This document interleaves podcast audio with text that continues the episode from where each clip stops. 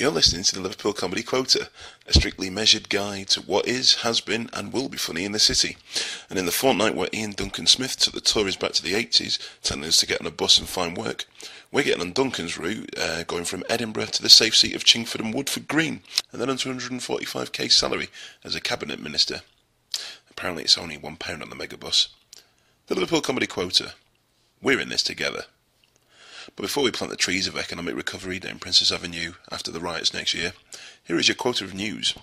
Hello, I'm Nina Nina, and this is your quota of news. Shareholders in Greggs have been celebrating after loyal Man U player Wayne Rooney signed a new five-year contract worth an estimated quarter of a million a week. It wasn't all plain sailing though. Negotiations almost broke down with harsh words from both club and player in the papers. Even Rooney admitted he felt like a right tit during the talks, but since he now earns a million a month, he will be able to pay for Colleen to get both done. A Twitter post from Sesame Street character Bert sparked debate about his sexuality when, in comparison to Mr. T's mohawk, he referred to his hair as more mo than hawk. Mo can apparently be used as shorthand in gay circles for homosexual. And news outlets are discussing whether Bert has finally come out of the closet. With these seemingly coded messages in our children's shows, experts are now examining footage of Rod from Rainbow muffin the mule and trying to figure out what is meant when Bert's pal Ernie has a rubber duck in the bath. And finally, after Margaret Thatcher celebrated her 85th birthday, the people of Liverpool agreed to club together to see if that would finish her off. That was the quota news with Nino Nino, and this is the Liverpool Comedy Quota with me, your host Jay Burnley, filling the minority quota by being an alderman. Under EU regulations that we've made up, we're also forced to list the full brief of our output, meaning that in this show we'll feature 20% of local comedy talent with Liverpool's own Sam Avery, Pardon me, I'm just uh, stifling a burp there. 20% of musical talent with a word from chart sensation example, I'd like some Mexican piss water, please. 5% adverts, 40% A-list talent with Richard Herring, I hope York City also go up. and 15% comedy previews with our comedy forecast. Add to that 10% of quota news, it means we always guarantee to give you 110% the- theoretically. Anyway, we're going to kick off uh, with the man behind the top three single kickstarts and the top five album Won't Go Quietly. Example in a slot we like to call uh, musical comedy. Uh, what has Example got to do with comedy, you may ask? Uh, well, the singer got his funny on, learning stand up from a headline act as part of BBC Two's Culture Show, um, and he took time backstage at a gig in Liverpool to tell us how it all started. Over to you, Example. Uh, my first gig was to 80 people in the attic of a pub in Covent Garden, and it was probably a 3 out of 10 gig. And the second Uh, one, And the second gig was in front of 600 people at the Lyric Theatre Hammersmith, as uh, coached by Richard Herring, supporting the likes of um, Phil Jupiter. Phil Jupitus, Harry Hill, and, uh, Richard Herring himself. and another dude, I forget his name, he was part of Pappy's, Oh, Pappy's Fun Club. Pappy's Fun Club. Sorry, I forgot his name. Indeed. But he was part of that, and he was very good. So how good were you doing that? I, I think the, f- if the first gig was like a three out of ten, being it was the first gig, the second gig was maybe a eight out of ten, considering it was my second ever gig. Would, would you go back to it? I was on for twelve minutes. You did. You did quite well. I've seen that. It's on YouTube. If you type in "example stand up," I think you can find that there. Well, I was recently on uh, Shooting Stars with Jack Dee. Oh, wow. Well, I was on Jack Dee's team. I filmed it the other week. It's going to be on air in a few in a few months. And And, we- we- I we- t- and Jack Dee had actually done his research and had seen me do stand up, and he said, uh, "Mate, anyone who can do 12 minutes on stage in their second gig." Uh, without being booed or heckled is uh, very very impressive. Uh, Did you find is there any parallels between stand-up comedy and basically touring? You're, you're on the, at the moment Nah, tour. do you know what? I I found like I've performed to like twenty thousand people before, and I've performed, you know, to 500, 600 people doing stand up, and there was more of a buzz doing stand up. Was it, was it fear, or was it, was it just? No, it's just like pure adrenaline rush because you haven't got that safety of a backing track or backing singers or Oh, DJ to fall here's back. that song that you remember. that- Well, uh, people, li- there's no music. There's people are literally listening to every word you say, so there's nothing to fall back on should you mess up. You know? Yeah. So, what, what did you make of Richard uh, Richard Herring mentoring you then? Uh, yeah, he's a good guy, man. Really good guy. I mean, we, I think we had like two or three mentoring sessions, and he was he was very helpful actually. I also um, I spent some time with Richard Herring, and he was very good. Like, I'd already written some material, and then I spent some time with Jim Jefferies. Oh, I, met, I met Jim Jefferies. Yeah, I met him by chance. Uh, we were playing football for Fulham, uh, in some celebrity game, like celebrity Sky One game. Is he a Fulham fan? That's right. No, I think he used to live in Fulham or something ridiculous like that. They couldn't find any famous Fulham fans, so they they were really, really like scraping the barrel. Uh, and yeah, he. I went down and I just went through some of my jokes, and he just sort of just adjusted them and made them extra controversial. Tweaked, I think Yeah, the tweaked them. Tweaked them. Speaking, speaking of Fulham, Fulham fan yourself. Yeah. Liverpool didn't get to the final, but you did. Yeah, unbelievable. Excited? You- You're on tour. Are you actually going to get to see Fulham? Well, that's the thing. I was one my, the night of the semi-final. I was on stage in Middlesbrough, and I watched the first half, and then came off stage at 10 p.m. to find out we'd gone through. Oh. So you can imagine, I went on stage, we were one 0 down, came off stage two one up, and won. Uh, then I got about 25 texts from family, friends, everyone, because obviously everyone knows I'm a massive Fulham fan. Yeah. Also, and we're booking tickets tomorrow to the final. Do you want to come? And. Um, lo and behold, check the dates, and I'm in Swansea. And, and I can't cancel the gig. Well, I just think it's unprofessional because you know if you've got a, a few hundred people in Swansea who bought tickets to your gig and then you cancel. I'm sure you could, but if you brought, if we broadcast this now, everybody will know that you. Well, I'm got- battling between the notion that if I did go to the Europa League final, it's a once in a lifetime experience. Film we're probably never going to get to another European final, maybe for 10, the last 20, time 30, 40 years. 1975 FA Cup final. FA Cup final against West Ham. Last big game probably in Fulham's history. Uh, and you know, 35 years later, they're in the Europa League final against Atletico Madrid. How- How's the music going anyway? You've you've um, done We Invented remix. Uh, you did the, the small EP. I did. Uh, I did. We now you've then uh, I did what we made, then what we almost made, then the credit munch. and it, now you've, you've, you've changed it, and you've got your album coming out in mid June. June, June 20th on my birthday. Oh, I'm going to be 28 the day my second album comes out. Jesus, I've not accomplished anywhere near as much as I should have done at your age. But how's it going anyway? you get Shay, you're top, fine, mate. You're fine. Uh, top ten, top ten single. Top 10 single, top 20 single. Um, I think. Has it changed you in any way? Is it like No, a I lottery don't ticket? at all. I don't. I'm, I mean, I'm here talking shoes, so I can't change you that much. No, no, no, no. No, I seriously, I think uh, I've got a really good group of people around me. You know, management and my band and my friends and my family, and I'm pretty sure if I was going to change, they'd be the first to pick me up on it. slap you in the face. Yeah, and they haven't, so I'm, I'm pretty happy. Are you happy with the music as well? Because you, you, like I say, I love the music, you've, yeah. you've changed. You've changed. Everybody always picks up on this stuff like, oh, it was, used to do hip hop, and now it's sort of like, uh, is it, I'd say electro, sort of like. old It's electro pop, Pop. it's kind of ravey. But, but both of them were both. I think both albums, were, uh, the main albums were both poppy. Yeah, no, I mean, I I think the first album was pop. I mean, Yeah. the first album, I was trying to make a pop rap album. There's no way I was trying to be underground. I was trying to get a top 10 or top 20 hit, you know, or, you know, headline festivals. But I listened back to the album now and I realised it just wasn't good enough. The production wasn't good enough, the choruses weren't good enough, the concepts weren't good enough. we still got a fan base that actually likes the old stuff. I mean, yeah, I think there's definitely a fan base who don't like. There's certain people who don't like the new stuff and prefer the old stuff, and then there's other people who love the new stuff and love the old stuff. Um, I think really what it comes down to is for me, it's about good music. And when I made my first album, I started making that when I was 23. I put it out when I was 25, and at that personal time in my life, that was my favourite. You know, I think from what I achieved. I should be really proud of what I achieved at that moment in time. I released an album on a record label, you know, and it got out in the shops, and I think that's an achievement. And I'm proud of the songs, I'm proud of the work on there. But I listen back to it now, and I know that the music isn't as good as my new stuff. I think it comes down to the fact that my songwriting's become better because I've never really wanted to put all the focus on whether I'm good at rapping or not. I've always been about the songwriting aspect. It's not just about big singles now; it's about having a great album. Yeah. And it's about appealing. For me, it's about appealing to as many people as possible without um, really watering down, you know, the standard of your music. You know, and I like to keep a high standard of music. And I also never put anything out that I'm not personally proud of. I've never put out a record just to gain fans. I put out the best record possible that I'm happy with. I'm all about getting a massive group of people together, singing it with their arms around each other. Mm, I'm not about, you know, it's not about commercialism. It's about as many people as possible singing that chorus. Saying that. But the but in saying that, the words have to mean something. You know. Any words from each and every before I go? Uh, try this for example.com. Example's latest single, Two Lives, is released on November 14th, and just before that, uh, beginning of November, he's going to release tour dates for the beginning of the year, next year, February and March, I think they are.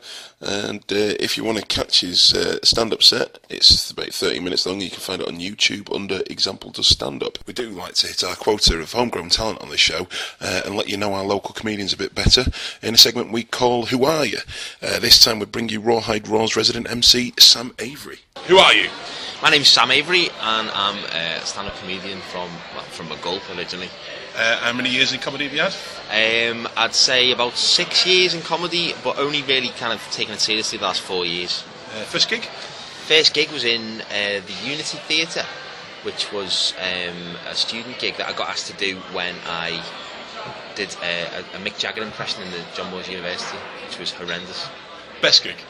Best gig, um, probably doing the comedy store the first time, doing an open spot, and the owner coming in the back back room and just saying how impressed he was by me, and you know it was oh, I couldn't sleep for about three days. Worst gig?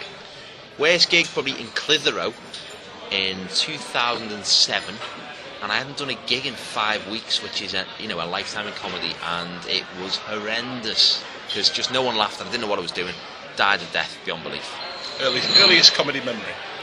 Earliest comedy memory probably pretended to be Bono with a, uh, snooker cue when I was about three to the Band Aid song, and everyone laughing at me, and me taking myself really seriously, and thinking, "What are you laughing at?" Favourite comedian? Favourite comedian is Richard Pryor um, because I love the sort of social commentary that he does, which is ironically is not not nothing like I do, you know. But it's I just I love the kind of hard hitting humour that he uses.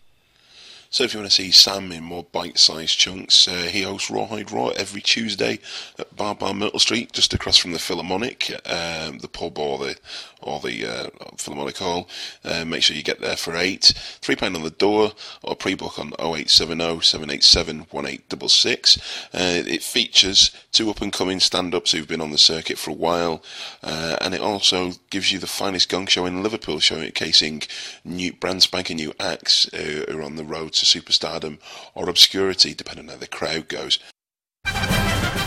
So you're accessing child pornography and you don't want to end up in prison being beaten daily by hardened criminals with an ironic sense of morality. Just turn on private browsing in Internet Explorer 8, do your thing, whackety whack, and the Daily Mail doesn't have to know what you've been up to. Your secret's safe. I'm a PC and oh, hello officer. Now it's time for our headline act, uh, Richard Herring. Uh, Richard's been doing stand up for ages, uh, from Fist of Fun with Stewart Lee uh, to the podcast he's been doing recently with Andrew Collins, um, string of Edinburgh shows, uh, and one of which which finished here uh, in this fair city, the Hitler Moustache down at Comedy Central, which is Baby Blue on the docks. And I managed to interview him after the show, where he tries to reclaim the tash for comedy there's, there's a couple of things you need to know about this interview. One is that we were walking along the docks, uh, and he still had his Hitler moustache on, uh, and I'm black.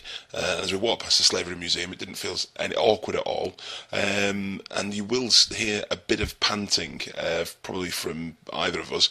Uh, it's because we were just uh, two large men on a brisk walk. So anyway, here's here's the interview. So it's the end of, end of the uh, Hitler Moustache. Yes. Tell us a bit about what the show was Yes. as it ended. Um, yeah, well, it was. Uh, I just kind of came up with this stupid idea. I think in the podcast we kind of started talking about it with Andrew about moustaches and then why the toothbrush moustache was only associated with Hitler when Cha- Chaplin had had it and wondered what would happen. It, you know, it just it was. I was just going to do it for Andrew. fact, I was just going to do it for Andrew one week. He's going to turn up. I was going to have a the Hitler moustache. I think I did that one week, and it just even felt naughty to do it wrong to do it in the house. And I just sort of started thinking about why that was, and, and I was interested to see what would happen to me. They were quite scared to see what would happen to me, and I just wanted. And I just thought there was lots of ideas I was having about symbols. I'd come up with that routine about the. Uh, you know, ra- racists being more liberals than liberals if you kind of think of it in a, in a certain way, and I thought that was a good routine, and I kind of really wanted to use that. So I kind of knew you know, these things were just kind of coming together. But it was basically the, the starting point was just a slightly silly, stunty kind of show about uh, just seeing what happened to me if I had this moustache, with some ideas about symbolism and, and racism, I guess. But uh, and you know, why, why, what, you know, but, but so many things kind of happened while I had the moustache, or, or you know, in leading up to. I mean, just kind of the kind of you know, the synchronicity of meeting Carol Thatcher the week after she, that happened and getting into all that kind of discussion, and uh, you know, and then the BNP winning these seats just as I was about to kind of shave down the moustache. That's I suppose changed the direction slightly. I was going to talk about the BNP, I think, but you know, it just meant there was a real. It gave, it gave the idea a kind of political impetus and more of a point to it, I think, which was good. But uh, and, you know, that's when you come up with an idea, you're kind of hoping. You know, I was sort of hoping things would happen. I was, you know, when when my phone got stolen, I was upset for a while, but within about half a day, I was thinking, this is kind of what I wanted. I wanted something like this to happen, so I could do a routine about it. Comedy So you know, so you, it's, it's, that's kind of nice thing about being a comedian. Something bad happens, as long as it doesn't hurt you too much, it's still quite good for hmm. for, for a routine, you know. So all the all the bad things kind of make better stories, I suppose. But yeah, so that was the starting point. Do, do you think you've made a change with having this? Have you reclaimed the Hitler moustache? I don't. I mean? It, don't- not yet. I don't think. But I think what's been quite good is, um, you know, a lot of people have come and it, it, does promote a lot of discussion. And obviously, lots of people have seen it. It's been a very successful show, and enough people have said to me that they were going to vote and they didn't vote before, and they're going to vote from now on, to make me think. Well, at least that's something. You know, if, if a few hundred people are going to vote and, and understand what the importance of voting is, then. Uh, Although at the moment I'm not sure. after, the, say, did- after the general election, this is the, do you think you've swayed them to go more, vote more right wing I don't know. Well, I think the Conser- I mean, in, in a way, I think the Conservatives, you know, have sort of lost in a way because they they should they should have really yeah. won by miles with what they were given, so they dropped the ball. But uh, I think it's kind of interesting that, that that, you know if we were doing another show that that election is kind of you know the Liberals change, going with the Conservatives is a bit Yeah. of a a weird move, but it's you know, but that's why again, it's why it's important to go out and vote, and why it's you know important to think about. I think people are thinking about electoral reform and what a true democracy is, and I think that's all part of it. You know, in a true democracy, Nick Griffin probably will be in Parliament uh, if if that ever came up. You know, so that, but then it's allowing people to have the freedom of speech to to be whoever they want to be. You know, in a way, we being British is allowing Nick Griffin to be who he wants to be, and uh, that makes that you know that's why the country's a great country. So we can't you can't kind of go everyone gets the right vote except people I don't like. You know, it's got to be it's got to be more than that. So you know, hopefully it's made a little bit of a difference, and I think it's.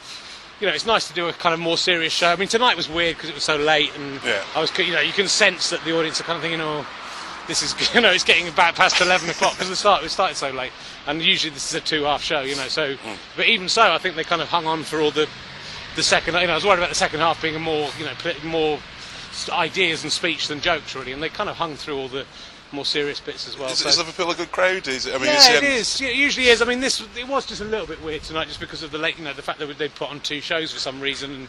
And, um, Robin you know, Ince, Robin Ince Robin- before yeah. yeah, Robin Ince went on first and did more. You know, inevitably he was trying to do his two-hour show in an hour. Did took about an hour and a half, and Yeah. uh, you know, similarly for me, I was trying to get my show down a bit shorter than it usually is, and you know, forgot bits or missed bits out, and uh, so it wasn't ideal. It wasn't, you know, it wasn't the perfect end. Whereas a a lot of them have been re- really, when I've been, often it's the Unity Theatre I've, I've been finishing at, and that's a really, really nice space, and. Uh, Round the corner, that was where you yeah.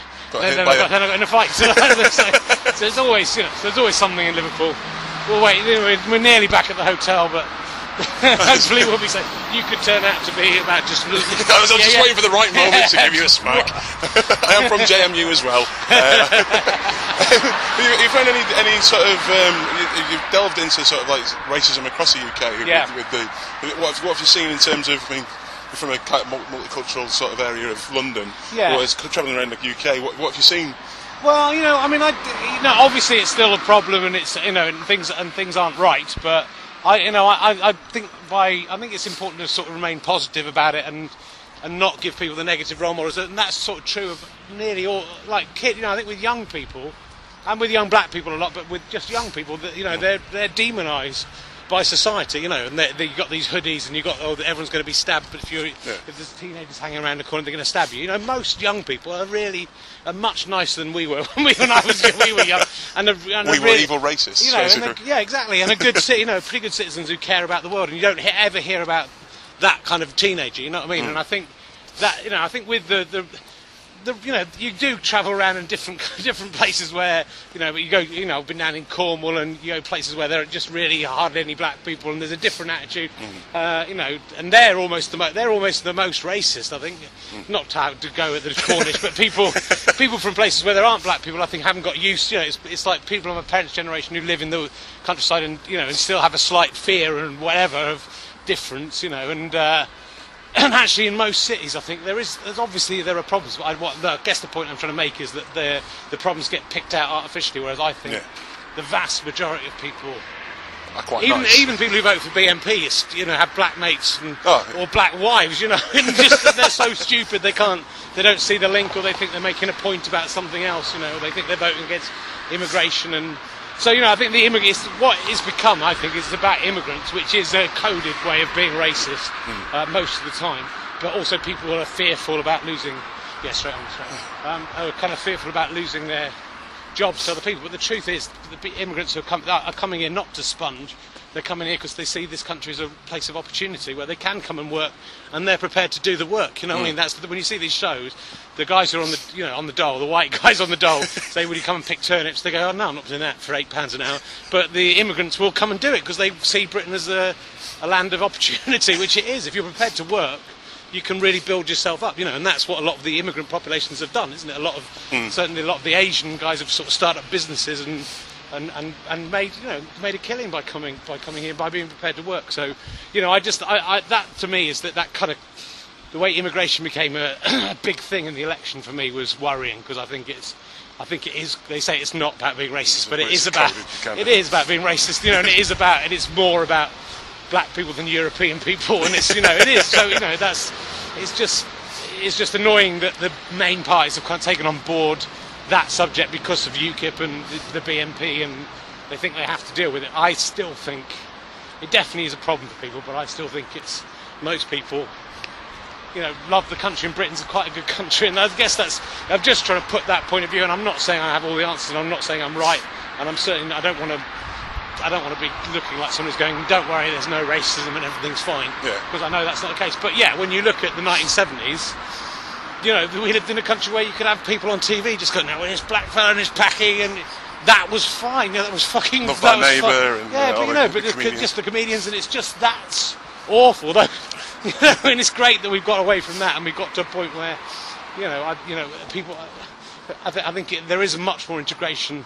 Um, and also, we live in a country where you're allowed to, you know, be what you want to be as well. That's why I like. It's kind of, I don't like it when people are going, oh, if they come here and they learn our language and like, take our religion. You know, I think what's great about Britain is that you're allowed to, you know, you can be Catholic or Protestant. You know, if you're white, and that's been all right for for 400 years. So You've, written, you've also written for Al Murray, and uh, Yeah. you, were you say in the show about you know it's you, the crowd that Al Murray is used to get to oppose what it is. Do you think there's a, a fear of it tipping over where it's not ironic anymore, and it's sort I of think like you just have to keep an eye on it, but it's not your responsibility to tell people how to enjoy something either. You know, so I think with my stuff, it's you know, it's always going to be too um, wordy. I think to to really get you know. It's weird because with the podcast, sometimes I think you know with the, the podcast with Andrew Collins, we're very rude and uh, and and say outrageous things, and I think some of the people who listen to the podcast possibly think I mean it, or you know, I think they're enjoying it in the wrong way or not the way I intend it to be enjoyed, which is, Yeah. You know. So I think occasionally you'll meet someone who's kind of seems to be laughing at it in a way that I hadn't intended it to be laughed at. um, so you do have to be kind of careful, but I think you know, I, I do take a lot of thought about everything I do. You know, the things that have offended people in this show are all different. You know, nearly everyone who's been offended by something has been a different, different thing, Yeah. and you can't actually stop worrying about it too much. It- It's kind of round this way. It's round. I've- it's not. The, it's not this one. It's round the back. But uh, all right. um, yeah. Uh, so. Uh, you know, so I think you've got to just you've got to as a com- as a comedian, as a writer, I've got to think about what uh, I mean and what I'm prepared to, you know, what what I, what I, what I'm trying to say, and and if uh, I think if we go this way, no pedestrians. Talking, talking about writing, you've got um, you've got next Edinburgh show coming out, which is Yeah. is that Christ on a Bike? Yeah, yeah. Second coming and book as well. How not to grow up. Yes, the book's out now. Yeah. So yeah, so it's you know there's plenty coming, and another series of As It Occurs to Me, which is the thing that really needs writing because the other well, Christ on the Bike I'm going to rewrite, but it's uh, but it's you know obviously I've got like a I haven't looked at it yet, but I've got a starting point now because I've, I've done a you know 90 minute show of that show, so hopefully I should should be okay with that. But um, yeah, and the book's just come out, which uh, you know seems to be doing okay so far. It's you know it's What's it's, very- it's just about me getting a 40 and feeling that I hadn't grown, you know, that I wasn't the same place my dad was at 40, and it's just about that year really. But it's about not being growing, not growing up, which again I think is a a lot of people are allowed to stay younger than that we were, you know, than our parents were, hmm. and I think it's quite an interesting phenomenon. But accidentally, I've kind of tapped into something. You know, I think there's a lot of people feeling the same thing. So it's just about it was about my personal crisis from from that year I turned 40 and the way my, you know, but it's quite a personal and honest look at myself and my flaws and then also at, at you know, finding a way out of that, I guess, and, and becoming hopefully a bit of a better person than I was being. But it's a, you know, it's a funny book, just looking at my own stupidity, really, which is a, which increasingly is what I want to do in stand up, just to be kind of honest and and self self analytical and uh, you know, and, and and find those things that are embarrassing and but human, you know, and universal, really. And that's the nice thing is. You know, I'm not. I'm not so weird that anything I do isn't something most people have done. So, uh, you know, by admitting those embarrassing things, um, you know, you- there's something quite liberating about it for both performer and audience, I think, or writer and reader in that case. So yeah, it's, it's quite an open book, but just trying to, you know, hopefully look at myself and understand myself better, and, and, and look at that phenomenon of, of of why so many people are still uh, 40 and dressing like they're 19. Richard Herring, thanks, for- thank you very much. Thank you very much. And there you have it. Uh, that was Richard Herring. Uh, if you want to get his book, it's How Not to Grow Up in all bookstores. Uh, catch him on richardherring.com, uh, where you can even find a little piece about me uh, when we had that interview. If you look for Warming Up uh, on the 12th of May 2010. Uh, also get his DVDs on gofasterstripe.com uh, of all, all the Edinburgh shows that he's done. Uh, and catch his podcasts uh, on iTunes, uh, the uh, Collings and Herring podcasts. Uh, the nights are drawing in now, and it's looking a little funny outside, so that means it must be time for the comedy forecast. Joining me uh, this week uh, is Ian Christie uh, from the Royal Court. Hello, Ian. Hello, Che. Um, do you want to tell us what's on this this fortnight? Uh, yeah, it's, it looks like another busy couple of weeks for comedy in Liverpool. Uh, going to do these as, as listings. Um, Monday the first, it's the Mellow Mellow Comedy Night, spelled with a K. That's, Ah, uh, I see what they've done there. Uh, yeah, night with a K, not comedy with a K. That's been done. Um, then Tuesday the second, it's the regular uh, open mic night, Rawhide Raw, up at Bar Bar on Myrtle Street, where you can see some of the very best and some of the very worst in new comedy. Uh, always makes for a good laugh. We've Uh, uh, yeah, we've had an interview with uh, Sam on earlier in the show. smashing. So you know you know the script. Laugh Yep. with them, laugh at them, do whatever you choose. but uh, it's only three quid as well, pound a bottle. So that's a good good way to start the week. Uh, then we're into the weekend now. The regular weekend shows uh, Thursday, Friday, Saturday. You've got gigs on at Lenny's Bar and Grill, uh, Rawhide Comedy Club, which is the, uh, the the most fantastic comedy club in the world. Uh, the Royal Court. uh, uh, so, yeah, at the Oh, Royal yeah, Court, that's- Che. Funny yeah, you should mention Fantastic. that. Um, and Comedy Central down at uh, Baby Blue. So lineups this weekend. Uh, Thursday night one to look out for is Mike Gunn at Rawhide Comedy Club. A very interesting guy. He's got uh, an interesting history. Did he used to be a Undertaker or something? He used to be an undertaker. He he had uh, a period where he was a heroin addict as well. Ah, Um, that's, uh, so I hear that that's the career path. Of that, most that was yes. Uh, he worked worked as an undertaker, then thought he'd be better in front of a live audience, so switched out. Hey! So the usual Thursday night show at Rawhide, where it's the headliner from the weekend, the compare from the weekend, plus a couple of guest acts, so you get to see some new comedy there. Um, on to Friday and Saturday, uh, Lenny's Bar and Grill and the Slaughterhouse, uh, they, they double up the bills most of the time.